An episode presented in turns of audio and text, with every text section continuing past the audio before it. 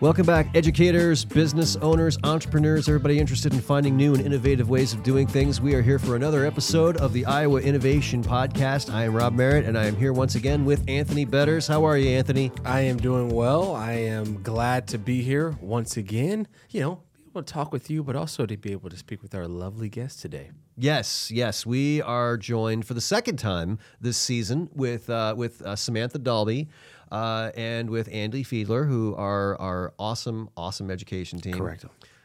What It's Andy Fiddler. Correct. is it? Fiddler? Like like the guy on the roof. It's always I've always thought it was Fiedler. I like I read it as F I E D, and I read That would be the German pronunciation, but I don't know. I saw his think face. He was like, Something happened in the 40s or something. and We I, didn't I want the German literally, as pronunciation I've, anymore. I've, I've worked with you for years, and I realized as I was saying your name, I've never said your full name out loud. I've only I've only read it 50 million times, and I've always talked to you as Andy, but I've never actually had a reason to say your full name until this moment, and I said it wrong. He is kind of like a one name feature, kind of like Madonna, like Andy. That's true. He is he is Andy. well, thank you for educating me on that. I mean that that's what you do. You are part of our education team, and I feel schooled right now. Yep. So, well, we are starting off on a great note. Uh, I would halfway say that hey, we should edit that out, but I think that my humiliation should live in posterity. We like to learn. We do like to right? learn, and I am learning Continual from my learning. mistake. Andy Fiddler, thank you for correcting me. Uh, but uh, actually, speaking of, of, of teaching, we are uh, we're here to talk today about um, the the NewBoCo K twelve education team has been involved for years now in a project to basically help bring teachers up to speed on teaching computer science uh, at a number of different grade levels. And a lot of that really came to be because of a requirement in the state that uh, that all districts uh, throughout the state needed to offer computer science by was by 2023, wasn't it? Like, wasn't Yeah, this the, year it the was kind of rolled out over a couple of years, and this is the final year. Yeah, everyone's got to get it all together. And so, um, and so, NewBoCo has been part of that effort to get those those teachers up to speed, and uh, and it's all through a curriculum that um, that you've been teaching, that basically helps teachers who have no previous background in this learn what to do. But um, I, I'm just I'm sort of curious, first of all, about how the NewBoCo team got involved in teaching uh, K twelve teachers, and uh, and basically how that requirement kind of fueled our efforts. So, kind of just take us back to the beginning. How did NewBoCo get involved with teaching computer science curriculum in the K twelve realm? Yeah, like all good things, I got mad and I opened my mouth, and then things happened. Here we are. and, and what is your name and what do you do? So I'm Samantha Dahlby. I'm the director of K 12 education with NewBoCo, and I oversee all of our advocacy, our student programs, and our teacher professional development that we do in Iowa and beyond. And um, when And I you are making your fourth appearance on our podcast. Number four. You are becoming a regular here. yes, uh, So, Yeah, so um, I first learned about NewBoCo um, when I had young kids. Um, my background, I was a software engineer for several years. And somewhere in there, I learned that most schools in Iowa and beyond were still not teaching computer science, which was an atrocity to me because I saw in industry how hard it was to find people to fill those jobs and how lucrative they were and how like how many opportunities there were within that career. And so i started volunteering um, going to coder dojo helping out. I remember one time when my first time i had a baby strapped on my back was taking a nap and i was helping kids build like marshmallow and toothpick towers and stuff like that and just thought it was really cool seeing these kids get engaged and wanting to have um, more for them and then I helped out um, a few summers. We did some STEM summer camps, and I ran uh, some coding camps that filled up. I think I had like 30 kids in there. And as someone that does not have a background in education, like classroom management skills, not my best, but I just put them, you know, into com- some computer science and coding, and they were super engaged. Um, very loud, but very engaged, and I really enjoyed that. And then um, somewhere in there, one of the first summers, uh, Code.org, which is a, a international nonprofit now, um, was coming out, and they were working on uh, regional partnerships. So they'd already had elementary curriculum. They were training teachers all over the country, kind of like a they would train people to be facilitators and they would go out and kind of build up their own business, you know, and find teachers to recruit. So they're trying a new model um, where they had a partner in each state. And some states, like California, had several because they're so big. Sometimes they'd partner with a really large school district, like Broward County. And they wanted to see if this model worked better with partners that understood the local landscape and could help train teachers, recruit those teachers, help guide them through the process, that kind of thing. Because, shocking, there really isn't a way to train teachers to teach computer science. Like, especially back then, like there wasn't a pathway for to become a computer science teacher. You might become a math teacher and you'll take a few computer science classes and then do that. You might be a business teacher that then really finds that you like it. You might be an industry person and then you go back and uh, become a teacher. But there really wasn't a direct path there. And so this model developed and we became a regional partner for Iowa. And our very first cohort had 32 teachers, middle and high school. Seemed kind of small. And at that time, I was like, we're going to have computer science in every single school in Iowa in five years. And people were like, what? That's not going to happen. and I was like, now. thank you for underestimating me because look where we are. Yes. Um, not quite in all of them, but that's kind of the, the beginnings of it where we had this crazy idea that we were going to bring computer science to every single student in Iowa. And we are well on our way. And sorry, go ahead. No, you're fine. And so, what I was thinking, what you were talking about, because I've been around you enough to understand these questions, because your background, like you said, isn't in teaching. But a lot of people ask you, like, yeah, did you teach? You know, uh, but you do a great job. Both you and A do a great job of making sure that you teach the curriculum or the program or activity well to those students. Um, but what I'm most curious about, and I think it'll be cool for our listeners to know, is how many teachers have you taught um, that's impacted their students in the coding realm? Yeah, so I said the first, very first cohort was 32 teachers, just middle and high school. We've worked with over 2,000 preschools or high school teachers now, and All we- throughout Iowa. all throughout Iowa. And uh, we also have some people that have reached out beyond that because Iowa's doing great things. And so they're like, hey, we want a little slice of that goodness. So help train our teachers too. But primarily in Iowa because that's where we're based um, and that's where we really wanted to grow this. And we have definitely seen Iowa grow be, um, from about 40% implementation in high schools to now.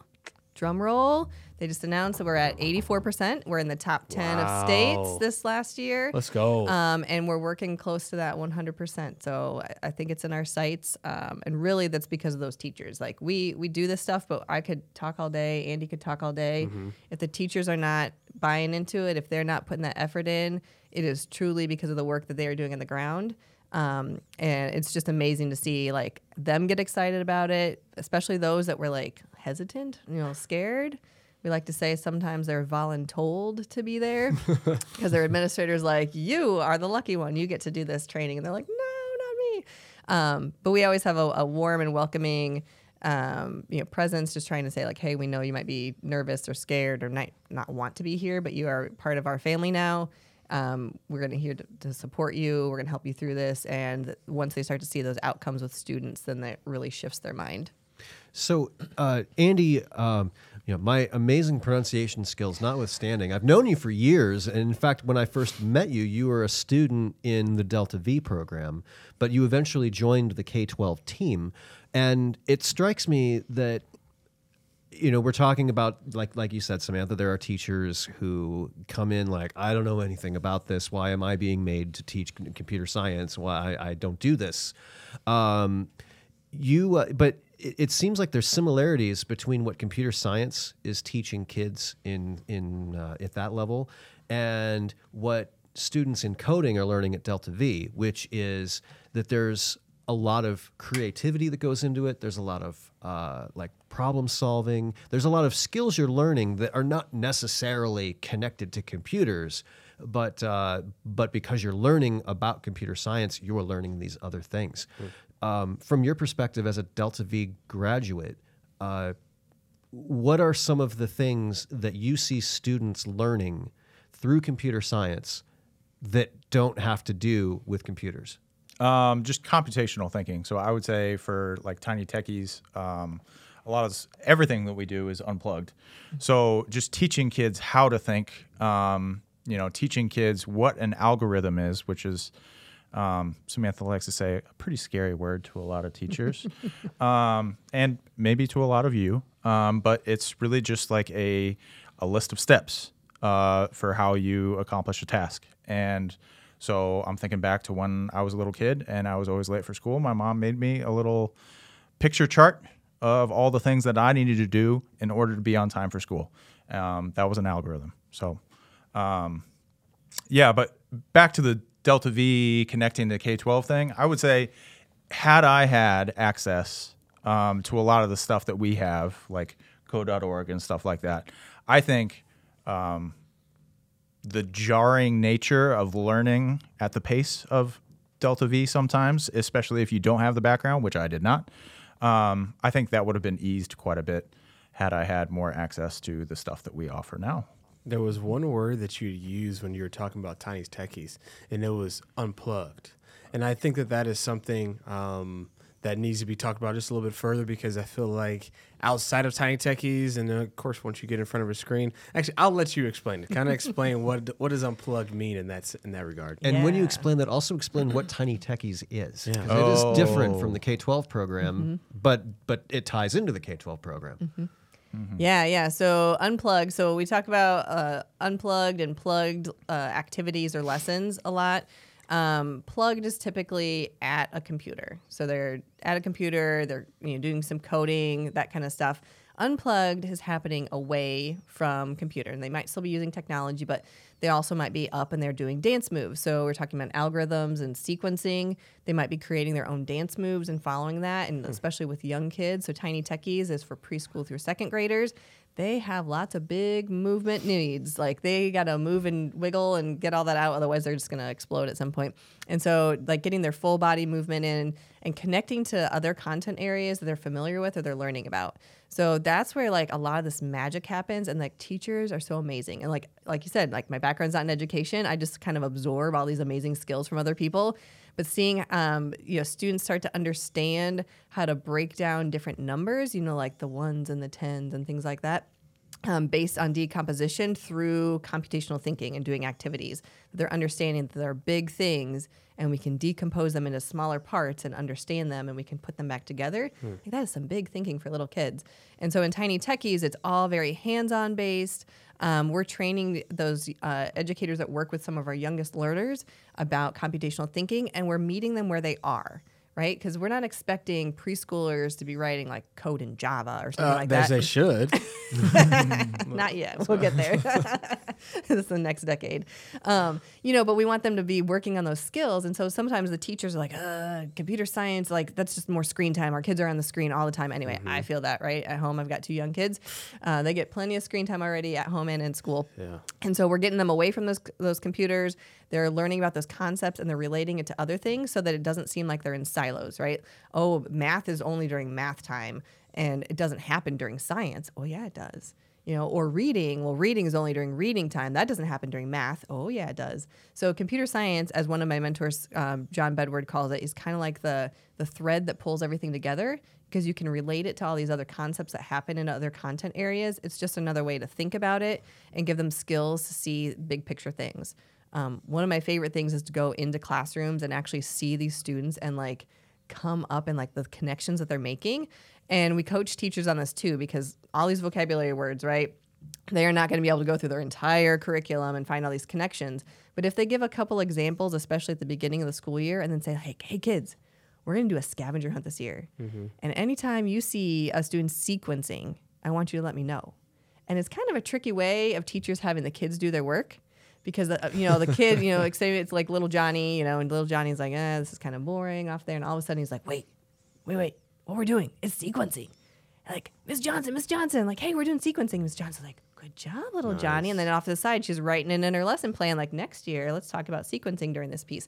But they're making those connections of things that they're already doing, and they're starting to learn that. And that's what really what we want to do with the teachers. Uh, get them comfortable, meet them with what they're already confident in, connect it to computer science concepts, and then they can do that for their students as well.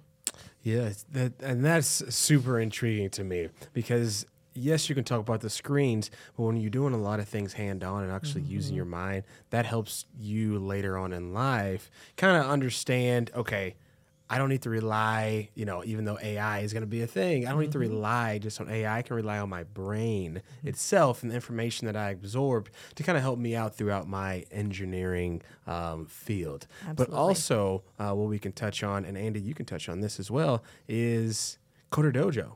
Um, and so that's like the next step up, kind of, would you say, right? And so, can you explain exactly what Coder Dojo is?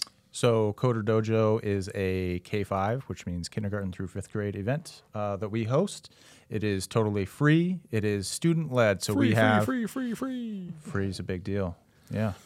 Um, Sorry. We've got just like open STEM stations. So, we've got microscopes, we've got computers for coding, we've got circuits, we've got drones, we've got spheros, which is like little Little robot balls. yeah, like kind of like Star Wars, BB-8. Yeah, um, and and many more. Uh, so November eighteenth, uh, we will be having the Star Lab out. Star Lab is this big, inflatable uh, observatory with like a planetarium. projector that you put in the middle, and it you know it put puts the constellations. It puts you know you can even go to the moon. Like it's amazing.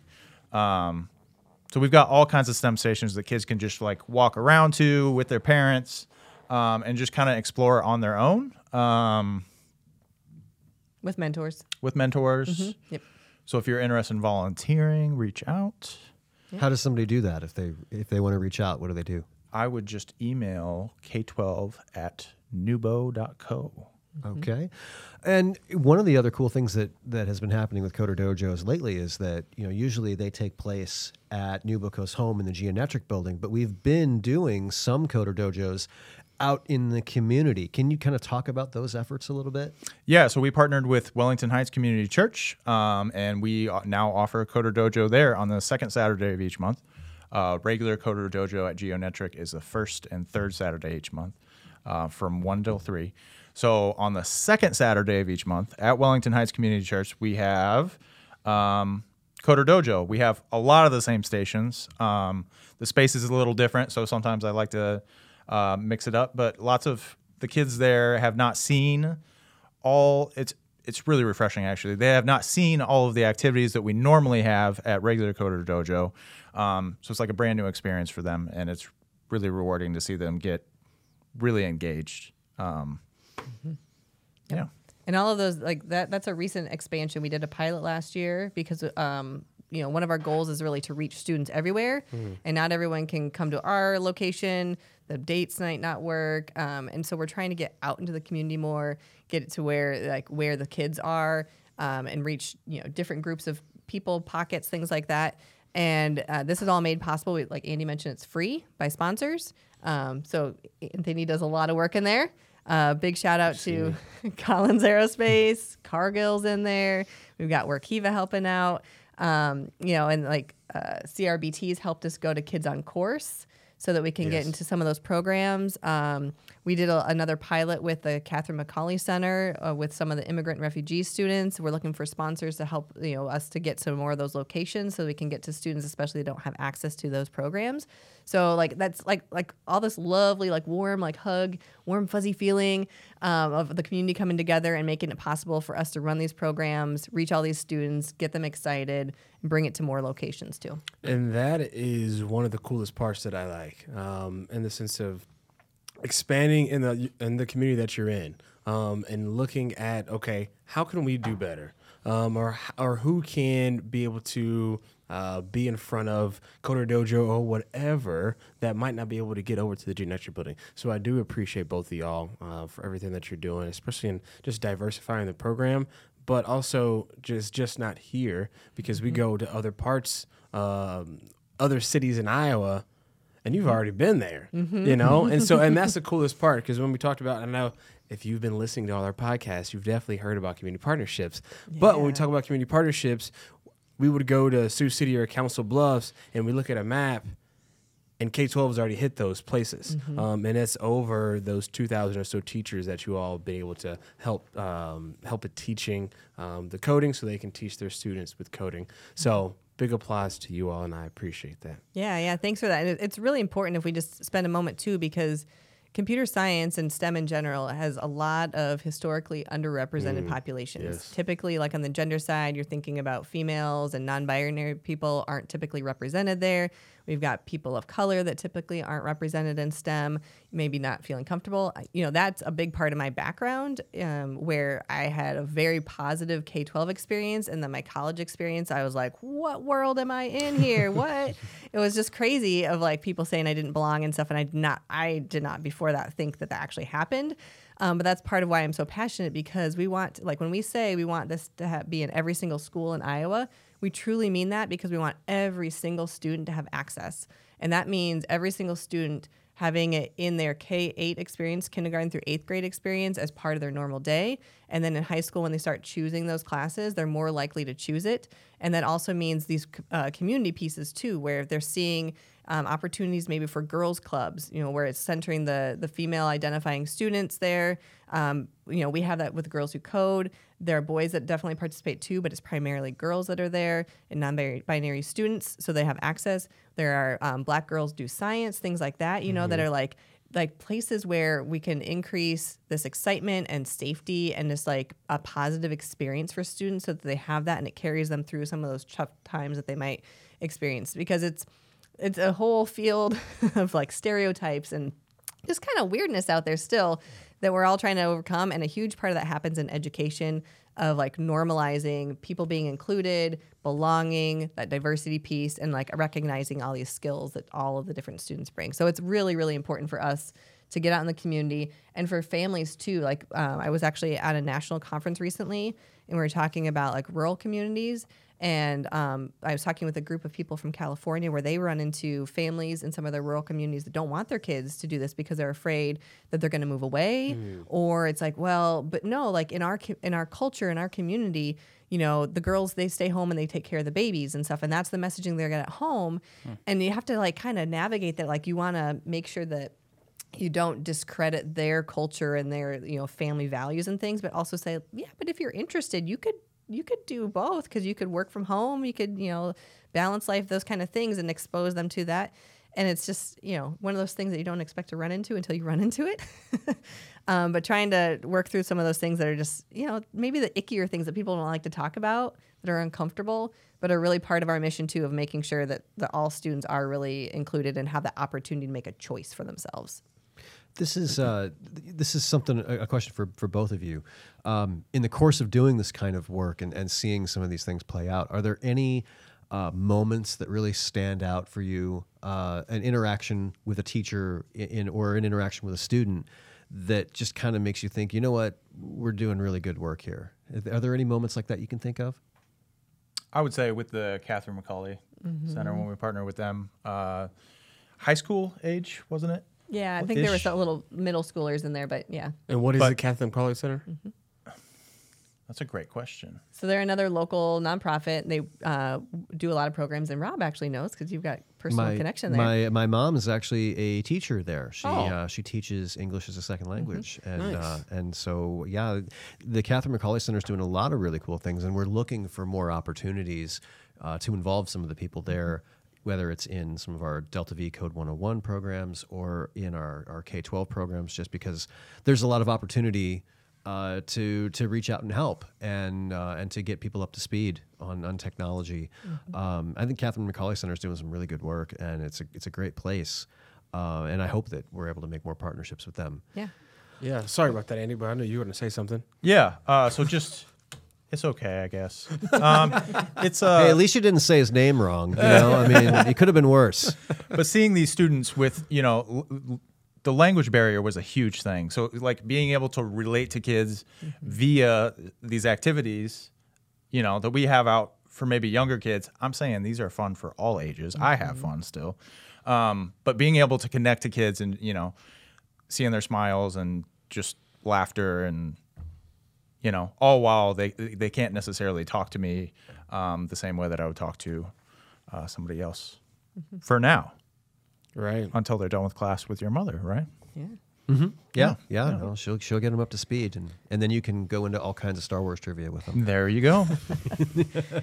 I need to make clear, by the way, that Andy and I are hardcore Star Wars nerds, and we are constantly talking about the latest show that is on, or uh, trading, you know, various weird stuff. Um, yeah, yeah. Which I I like being a nerd. I'm not I'm not the least bit embarrassed about that, and Yeah. uh, and I think that um, you know I was lucky as a kid in school. I I was encouraged to you know to, to not computer science so much, but um, but you know to to follow things that I thought I was passionate about and that I thought could be a good career for me. And so it's kind of cool that this program is making it easier to make kids like I guess a perfect example is the esports leagues that like Osage has. You know that that um, it used to be that kids who played video games, it's like, well, why are you wasting your time with that? That's that's dumb. You should be doing these things. And now schools are kind of meeting kids where they live, and they're recognizing, hey, no, this is an important part of your life. We're going to make this part of your school experience. We're going to actually have an esports league. Or oh, you uh, you spend a lot of time on your phone using apps. Hey, you should learn computer science, and you could create an app. You know, there there's all these really encouraging things happening for kids now uh, that that meet them where they live. And, And not um, only that, though, they're some of them are getting full ride scholarships to go to college because of esports. which is amazing. Like, Hey, keep playing Who those would've video games, son. yeah, yeah, no kidding. I would love. What are you doing outside with that basketball? Get inside. and Work on your video gaming. You got a scholarship to win, kid. VR is gonna change the world. Stay in that Oculus. Stay in it. Um, yeah, no, I think it's a, it's it's really good work what you guys are doing, and you can clearly see it having an impact. Um, I you know there was there's a really cool thing that's been happening the last couple of summers where um, where you've had a whole bunch of teachers get together. I know I think it was at UNI this past summer. It was at Ames the year before that. Um, but it's an opportunity for lots of teachers to come together and learn a lot of these concepts. And can you kind of talk about that event, like kind of how it came to be, and and how how many teachers have benefited from it? Yeah, yeah. So CSPD Week in Iowa, and there are lots of states that put on um, their own kind of version of CSPD Week. We, ever since we first started doing teacher training, have um, always structured it, especially with secondary, which is middle and high school teachers, where they come together for five days in the summer, um, five consecutive days, so a week. And that's what get them started for the school year. And then during the school year, it's not like we're just like, eh, good luck, like, you know, write us when you get there. Uh, but we help support them while they're implementing and take them deeper into the curriculum, like meet them where they are with the lessons that they're going to be teaching so they don't have to remember everything for the summer. And also kind of layer in best practices, instructional supports, things like that. So that's always been the model of the programs that we run from the beginning. And we saw amazing things happening with teacher community. Um, if you've been around me for a while and I'm at a PD week, I'm probably going to cry at some point because I just get emotional, like just like all the excitement of seeing like a teacher on Monday that was told to be there, that's grumpy and like doesn't want to be there on Friday. They're like, "This is the best experience ever. I love this. Like, I want to see you guys again." That kind of thing. And so we wanted that experience for more teachers because we know most of them don't have a background in computer science. It's maybe intimidating, it's overwhelming, and it's just more fun to be together. We've we've done the virtual thing. Um, we kind of do a hybrid now where we get together in the summer in person and then we see them during the school year um, virtually because it's a little bit easier for you know limiting travel during the school year that kind of stuff um, and so uh, after the pandemic and when we had to be virtual we started to kind of ease back into it and so two summers ago we hosted um, again in ames at iowa state university uh, the college of engineering were great hosts for us. And we said like hey we'd love to see other programs beyond just ours because we know that there are other programs that meet teachers needs as well.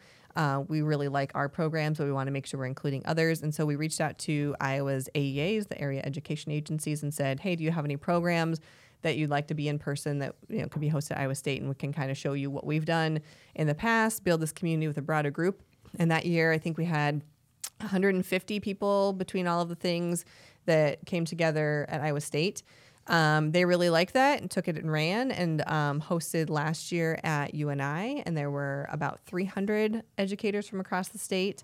Um, and about half of those were in our program. So we're excited to see more opportunities for teachers, continue that going. And we really work with the state, the Department of Ed, on the funding piece for that. Um, Iowa gets about half a million dollars a year appropriated by the legislature. And then there's some other funding buckets and things. And that helps to cover the cost of the professional development so teachers and schools don't have to pay for that. The teachers get stipends for every day that they participate. They get lodging in the dorms covered. They get breakfast and lunch covered. Um, and they oftentimes, depending on the program, they're getting some materials that they get to take with them, like robots or um, things that they'll use to implement. So, really, really great opportunity for teachers that makes that barrier a little bit lower. Um, there are some other grants available at the state level that have closed this year, but if you're um, looking for those and your district already has their needs met through PD options and things like that, um, they can kind of customize it and write a grant. So that still exists out there right now. But really cool stuff. And I just, I love those because you get to see perspectives change. You get to see that community and collaboration of teachers. They make friends across the state. Um, you know, and they're like, "Hey, you're over in Northeast Iowa, and I'm in Southwest Iowa. Like, oh, you're doing this kind of same thing. You're teaching every single grade computer science. Me too. Let's you know, commiserate sometime. That kind of stuff. So it's it's really amazing experience. And just for my clarification, so with CSPD week, Mm-hmm. is it just you? Okay, so who else is being involved in the sense of like teaching these teachers as well? Yeah, yeah. So actually, at this point, um, we for most of our programs, we actually contract with classroom teachers using the curriculum, and they're the ones facilitating these. We do that for a specific reason because they're the ones in the classrooms every day, and they can bring in like, hey, you know, this lesson it says this, but I find with my students it works better to split it into two days, give them some more time with this, or the first time I taught this, I kind of struggled with this part, and now I modify it because nothing's ever per- ever perfect. It's not a silver bullet. It's not going to work the same for everyone. And having those classroom teachers share how it actually works for them as they're teaching those concepts to other teachers just really validates it and it builds that trust piece and it shows like um, I, I- love our facilitators too. They're amazing people because they just bring their whole humanity and they're willing to say, you know, the first year I just was really doing my best, but it's a lot better now. And and a couple of them will say, you know, year one, you're flying by the seat of your pants. You know, it's okay. We're here to support you. You're probably going to struggle, but year two, you kind of know a little bit more. Year three, you're you're off to the races and you're really feeling there. So it sets that expectation that you don't have to go in knowing everything because every teacher that goes in, they're like, okay, I'm going to get this all perfectly right the very first year. That's not a realistic expectation. And having someone validate, all right, I, you don't have to know everything the first year. Yep. If the students figure that out and you haven't quite figured it out, here's how you handle that. But you're always continuing to learn, and eventually you are going to understand this, and you're going to be like fantastic at what you're doing. So um, there's a whole team of, t- of facilitators. I think we contract with about 15 across the state. And it's also great because they bring their specific, um, unique district uh, situations too, because they all have different barriers within their districts to work through. We've got teachers or facilitators that are in urban districts, in rural districts. We've got both men and women that are facilitating, people that have a little bit of computer science background, people that have had no computer science background before they started going through our programs themselves. And so we love that mix because it connects with the teachers in our programs. At this point, the only thing I facilitate is Tiny Techies because I Okay. built that, created it, ran it with kids, and I don't want to ever be in front of someone and like talking and don't have the actual experience. Um, yeah. But that, yeah, that's one that we're also working to build up. So as we're training more and more teachers across the state, and we're almost up to 400 with that specific program in the past two years, um, we'll be looking for teachers that are interested in facilitating and, and bringing their flavor to that too. So you mentioned uh, that you're looking to grow Tiny Techies as we go forward. What are some of the other plans that you have uh, going forward for the education program at NewBoCo? What are some goals you've set? Yeah, so this is actually driven by uh, know, customer client demand. Um, but a couple years ago, we had some districts that have been really leaders in the state, uh, Fort Madison and Osage. And they reached out and they're like, hey, we really want to work with you and customize some things for our teachers, for our, our district. And we want to work more on integrating computer science everywhere. And at the time, it's like, oh, that's that's a big lift. And there's not like a curated program to be like, here's how you do it. So we kind of built the plane as we were flying it and worked with them. And ever since then, just like word of mouth, we've been working with a few districts each year to kind of do the same thing, meet them where they are. You know, and uh, everyone looks a little bit different because they're all in different spots. But that's something we're seeing more of of this integrating computer science into math, into literacy, into science, into social studies, so that students are seeing how computer science really does impact everything. It does not mean that computer science is coming in and taking over your social studies class. It might be that in social studies, you're talking about the political ramifications of artificial intelligence. Hmm. You know, just because we can doesn't mean we should. What are the impacts that using ChatGPT has on third world countries or something like that? They're looking at all of these different angles of computer science within the lens of that topic, and it might just be a project. So that's something that's really exciting and keeps us on our toes because it's very different. Everything's changing all the time with that. Every district's different, and it's kind of fun to customize and get to know those districts' needs and what they're wanting to do. So I see more of that happening in the future, especially as this requirement uh, to incorporate computer science kind of gets rolled out to everyone. And innovation, of course, is in the name of the podcast. Uh, when you talk about Tiny Techies, or if you even talk about Coder Dojo, I'm curious of how you two have innovated over time to be with the times uh, from Tiny Techies. You can talk about Tiny Techies first, Samantha. Then Andy, if you don't mind talking about Coder Dojo and just kind of what you see or what you saw then from when you first kind of started with it to now and how it's actually changed and evolved. Yeah, so Tiny Techies is a fun journey because that actually came from my kids' uh, preschool head of school saying like, "Yeah, I know. I know your background in software engineering, but like we don't really do screens for preschoolers, and like like how does computer science fit in?" And I was like, "Challenge accepted." Um, and that's where I developed all of those unplugged activities through research, trying it out, and I ran the program in the preschool directly with those kids who oftentimes put me in my place. Lots of immediate feedback with preschoolers. And it was a mixed group of um, three year olds through six year olds. So, you know, you had like those kids that were not reading yet, all the way up to those that were pretty strong readers and like getting them to collaborate and all that. I learned a lot. Um, but then as the word kind of got out, everyone was like, hey, that sounds like a really cool program. Can you come do that in my kids' daycare? Can you come do that in my classroom? And it pretty quickly ran out of time and space. And so that's when, um, with the help of Allison, who's like kind of like third peg of our K 12 education wheel, um, we developed the teacher training program so that this wasn't just all of the schools that I could get to, but it could be in every school, um, you know, with preschool through second grade. And we've even had teachers that have used it with upper elementary, fourth, uh, third through fifth graders as well, and made some modifications. So that's where uh, the teacher training came from. And we spent a couple of years during the pandemic building that. We did a, a pilot group with teachers, got some feedback on that. And then it was awarded as a STEM scale up program. So we do awesome partnerships in the state. Um, this one was with the Iowa Governor's STEM uh, Council, and they have a program called STEM Scale Up. So they covered stipends and travel and workshop costs and all of that stuff so that educators could come and they got all of the materials. Nice. So they left with all of the circuit stuff and the the Cubetto robot and the books and all of those things to help them actually implement. Um, so yeah, that's uh, how we've kind of seen it shift from just a program that I was running to meeting that demand with training teachers. And then we've also been invited to, we actually applied to take it international. Um, and so we should hear back on that sometime this winter to see if we can take it international. And then other states have reached out, and we've written a couple of collaborative grants with them to try to take it out of the state and replicate it and do even more research around it. We always get surveys and things and feedback, and we've analyzed that to make sure we're improving. But this would be like deep research on um, teacher uh, capacity and efficacy and things like that. So I'm excited to- to see if that gets picked up and to see it scale outside of Iowa and see if we can replicate the magic that we've made happen in our state. If that gets picked up internationally, I uh, I think you're going to need a videographer to come document how that how that's going, how they're doing it. yeah, Yes. that's really exciting. Tiny I- techies the world in the world. There you go. Uh, I, I can't thank the two of you enough for uh, for coming in and, and talking with us. This is really really exciting work that you're doing, and it's clearly making a huge impact on the state. I uh, I, I've An- Anthony and I have both talked about this. That one of the really cool things about this job is that you can clearly see an impact that it's making on people. It's it's a really cool feeling to say, hey, I I can you know the organization that I'm a part of that's there's what we're doing. I can see it. You know, it's it's not some abstract concept. You can see the impact it's having on people, and just seeing the way the teachers are reacting, the way students are reacting. It's just it's really important work that you're doing, and um, and yeah, I, I can't say enough good things about uh, about the results that you've had. So thank you so much for coming in.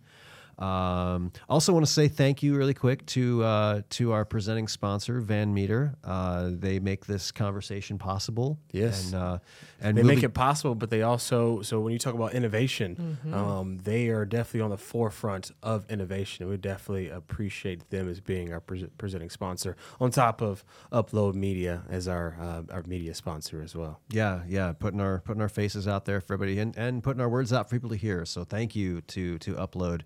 Um, yeah, well, if you want to know more about the uh, about what K twelve is doing, uh, you can just go to newbo.co and uh, and just just click on the K twelve tab and you'll see all of the uh, projects we have happening. Um, if the if people want to ask you questions directly, uh, Samantha or Andy, what's the best way to do that? I would say email k12 at newbo.co. That goes to all of us, and then we can get it to the right spot. Okay. And then if anybody, Andy, had to say in one word, if you had to say in one word, what is your favorite thing about Coder Dojo? What would you say? One word, One word for everything. bro. You already you already lost. Yeah, that was like six One words, man. word? that was that was two more. How can you fit that in one word? Fun. Can, we, can you use There a word like go. supercalifragilisticexpialidocious? You, he Cram could it all have, but he didn't. Fun. I tried. Yeah. But no, but seriously, we do appreciate y'all for being here, uh, just because of the, the great work that you're doing to spread it throughout the state of Iowa. It's fun. Yeah. Well, Come keep. join us. Uh, well, that'll do it for us. Uh, keep innovating, everybody, and we'll see you next time. See you later.